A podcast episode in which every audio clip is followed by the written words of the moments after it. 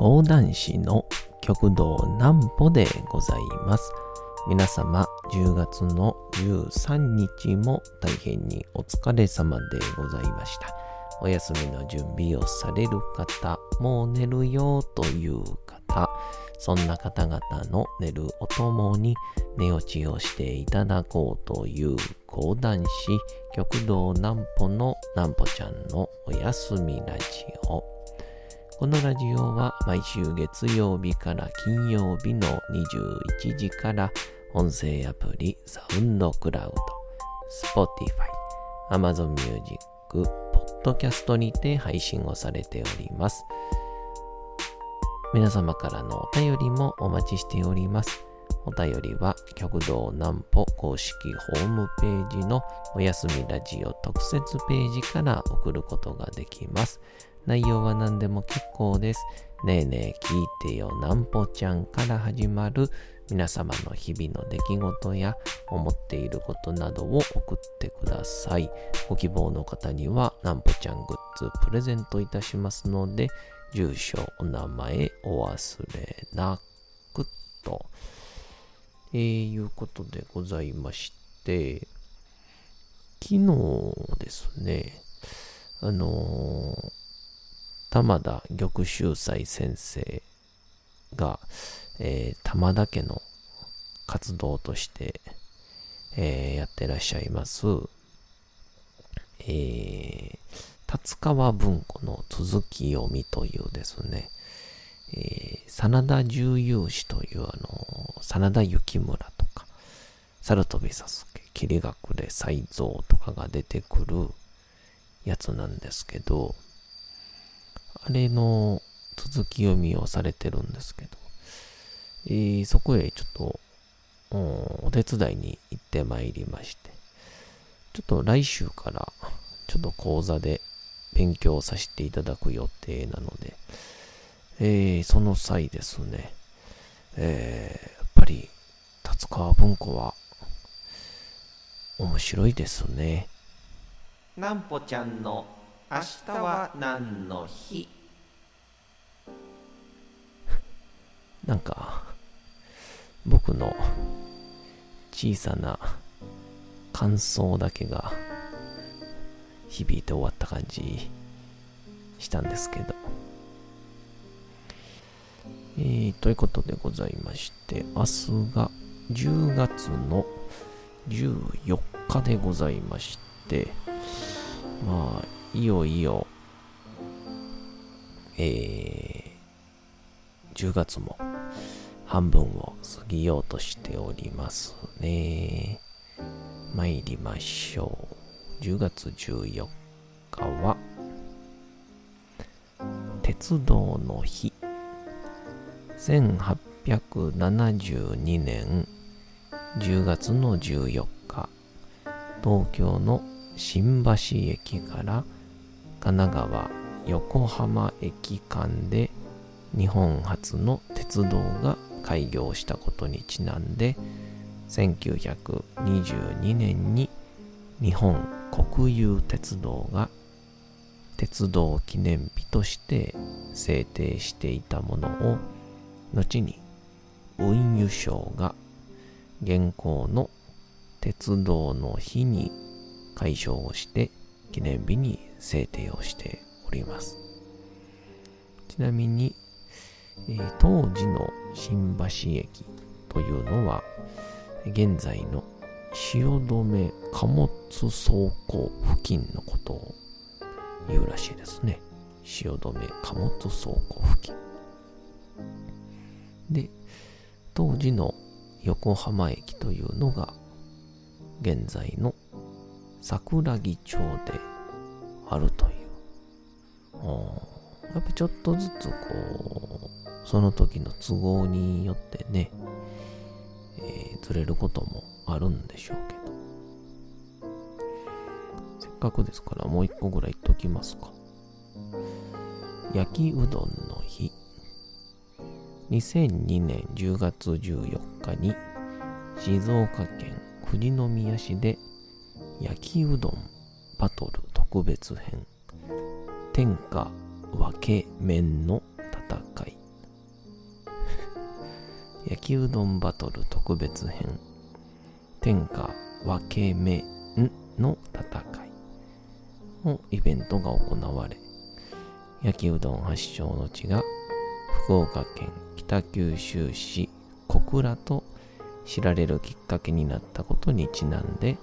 小倉焼きうどん研究所が記念日に制定をしております。小倉の焼きうどんをはじめとして焼きうどん文化を全国に広め焼きうどんを各地域に根ざした食文化にしていこうとする取り組みが展開をされておりますということですがあの僕あの焼きうどんあのうどんとあの焼きそばをですねあの合わせてまあちゃんぽんって言うんでしょうか。あの通天閣の下にあるあのですね。えー、うさぎ屋さんというですね、えー、お好み焼き屋さんでは、えー、焼きそばとうどんがくっついたのを嘘焼きっていうね名前でやってらっしゃるんですけどこれがね、えー、結構美味しいんですよ。えー、なんでぜひともぜひとも皆さん一度食べていただけたらと思いますね。素敵な素敵なマスターと奥様がいらっしゃいますんで。さあそんなわけでございまして。あのー、達川文庫というですね、まあ、このラジオでは結構何度かご紹介はしているんですけども、えー、現在の、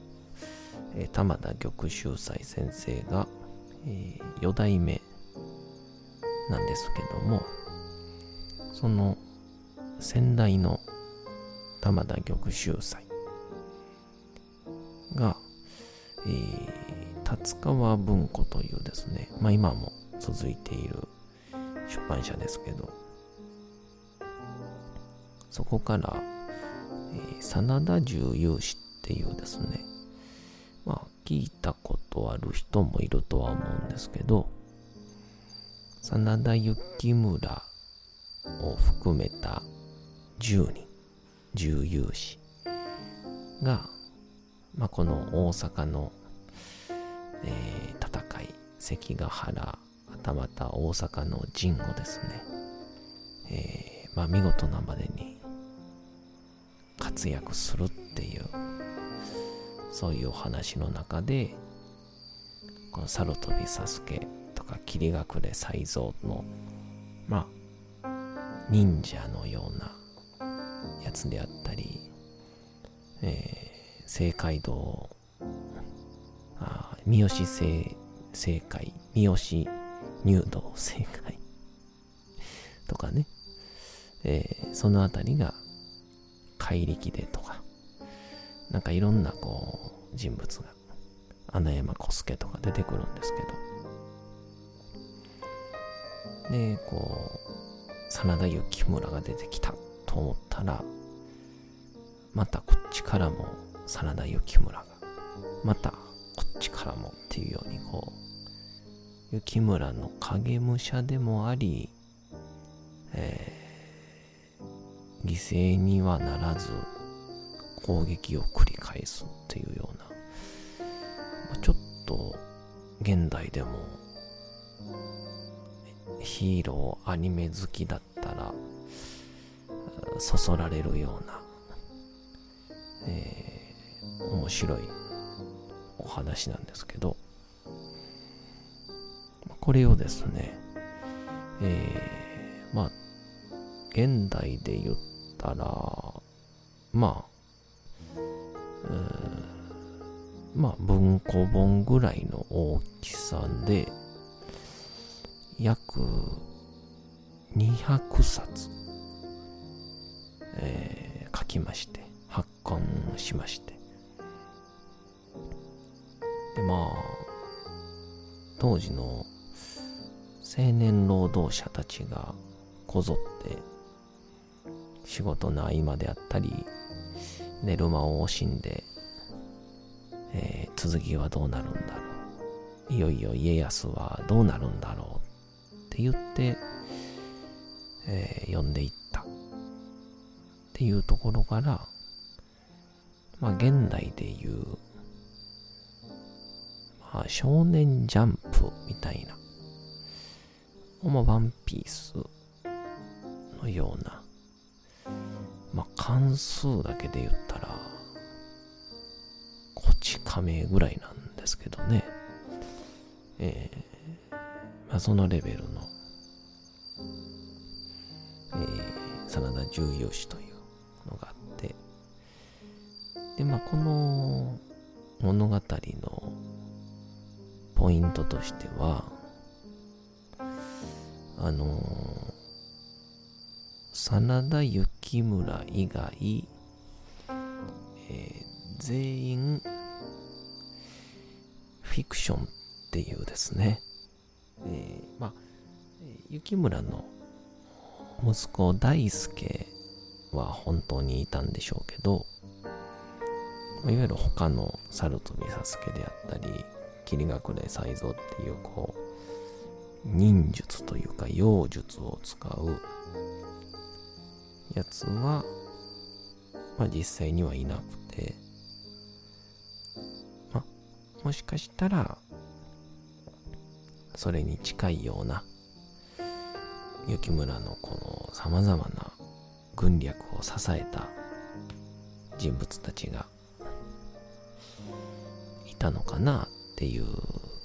予想にはあるんですけど、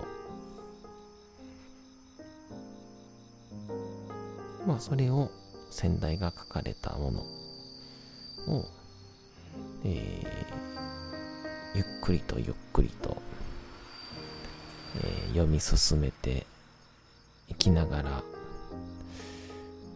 ちょうど僕が入門をして、えー、た頃から、その続きを見っていうのが、えー、スタートしたので、もうすでに3年目に差し掛かるんですけども、えっと、一応、すべての流れを、えー、やろうとすると、なんと、80年かかるというですね。えー、まあ、玉秀斎先生が今、40をいくつなので、まあ、休みもなく、えー、順調に行ったとしても、えー、120歳ぐらいまでは生きなくちゃいけないという。しかし、一応弟子の、えー、玉山がいたり、また今後ね、もしかしたら、玉田家に新しい人が入る可能性もありますから、もし入った場合には、急激に読むペースは速くなっていくというですね、えー、非常に現在進行形でこう歴史の掘り起こしと新たなこう進化を見ているような、えー、非常にワクワクする、えー、現象を目の前で見ているなという感じで。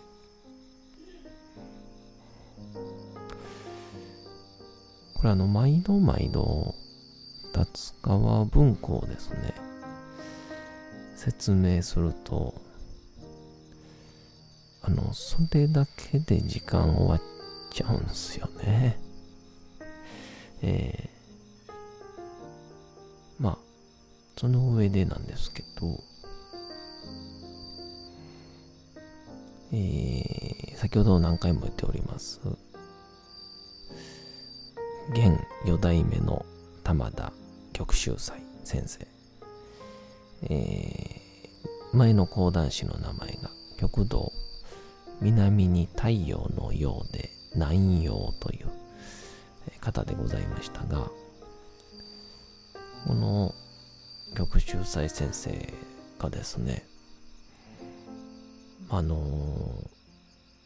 この後輩の方からまあ、いろいろ言うもんではないと思うんですけど、あと、後輩がたとえいいことを言おうが、まあ、後輩が、こ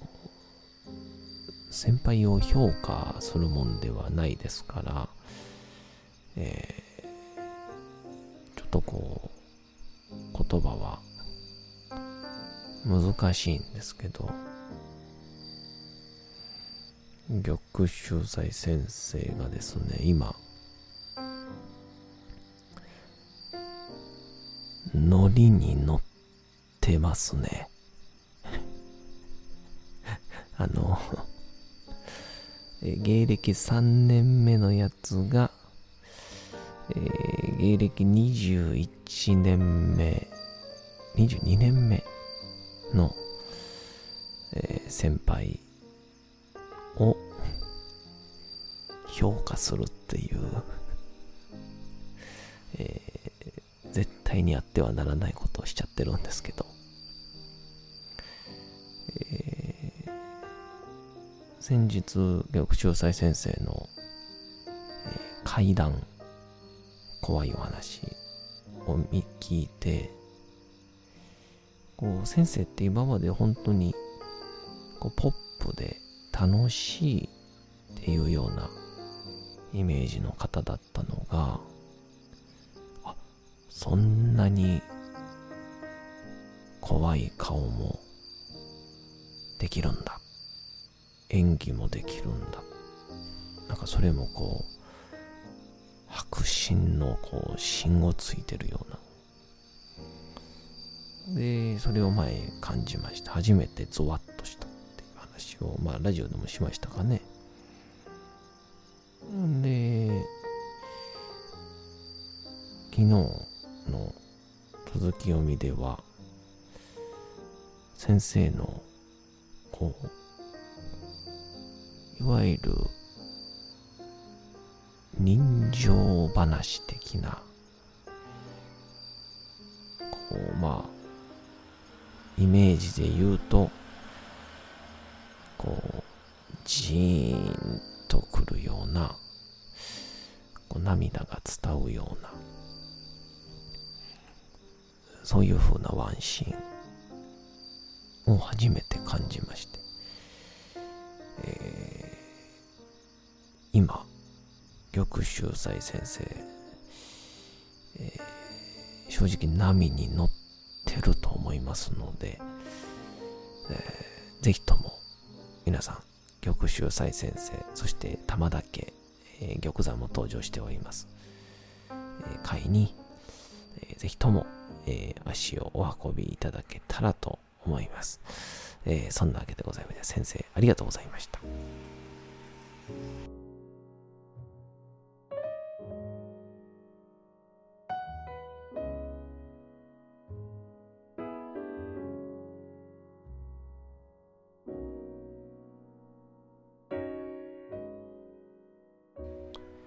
さて、時刻はうとうと朗読会の時間となりました。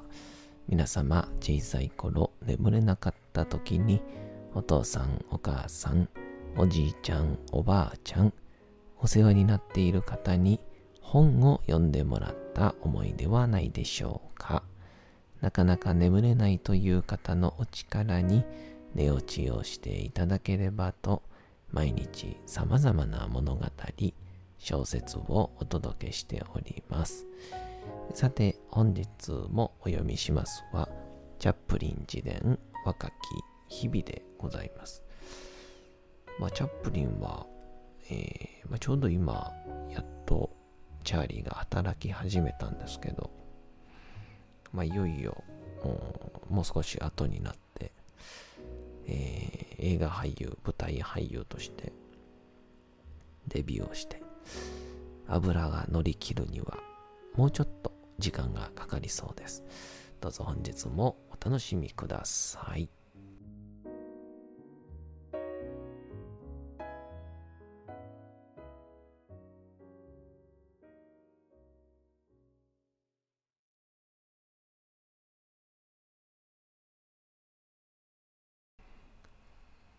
チャップリン自伝若き日々。日が昇る前の冷ややかな朝。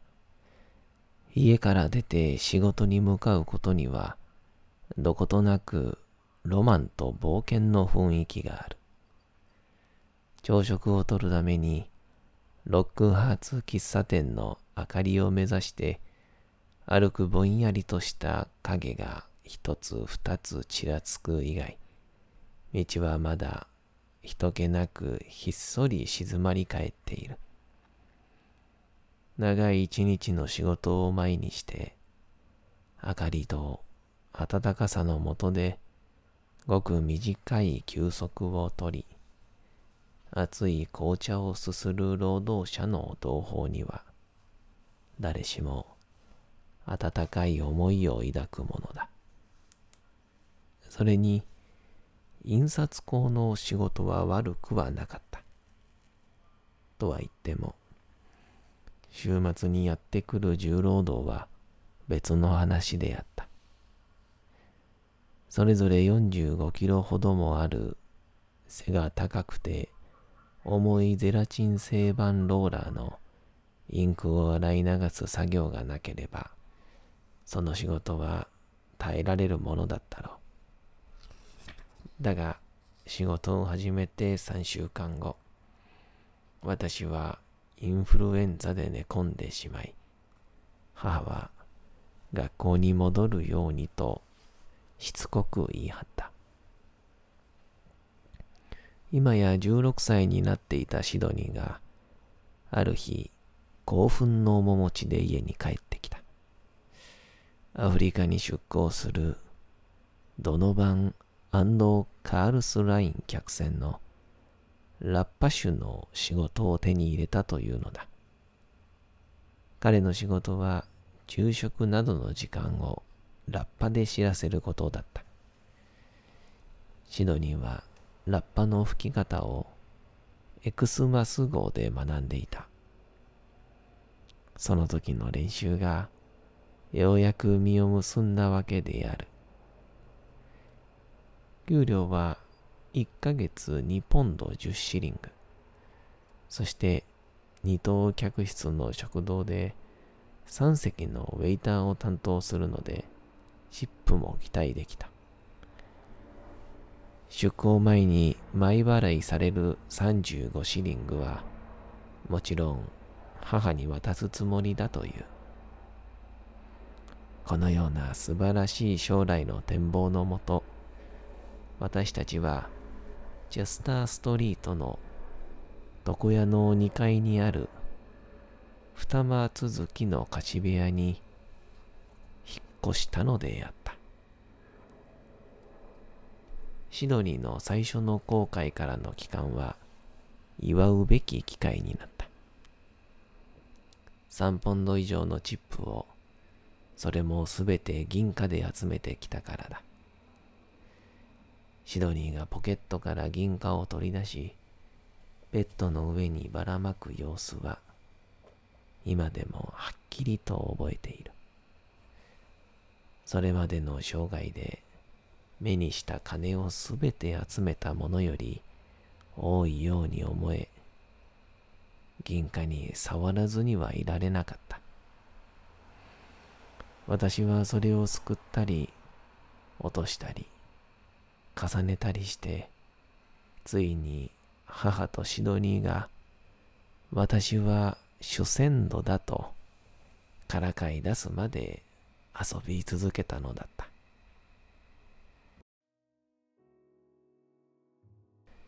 さて、本日もお送りしてきました、なんぽちゃんのおやすみラジオ。というわけでございまして、10月の13日も大変にお疲れ様でございました。明日も皆さん、街のどこかでともどもに頑張って夜にまたお会いをいたしましょう。なんぽちゃんのおやすみラジオでございました。それでは皆さんおやすみなさい。すやすやすやーん。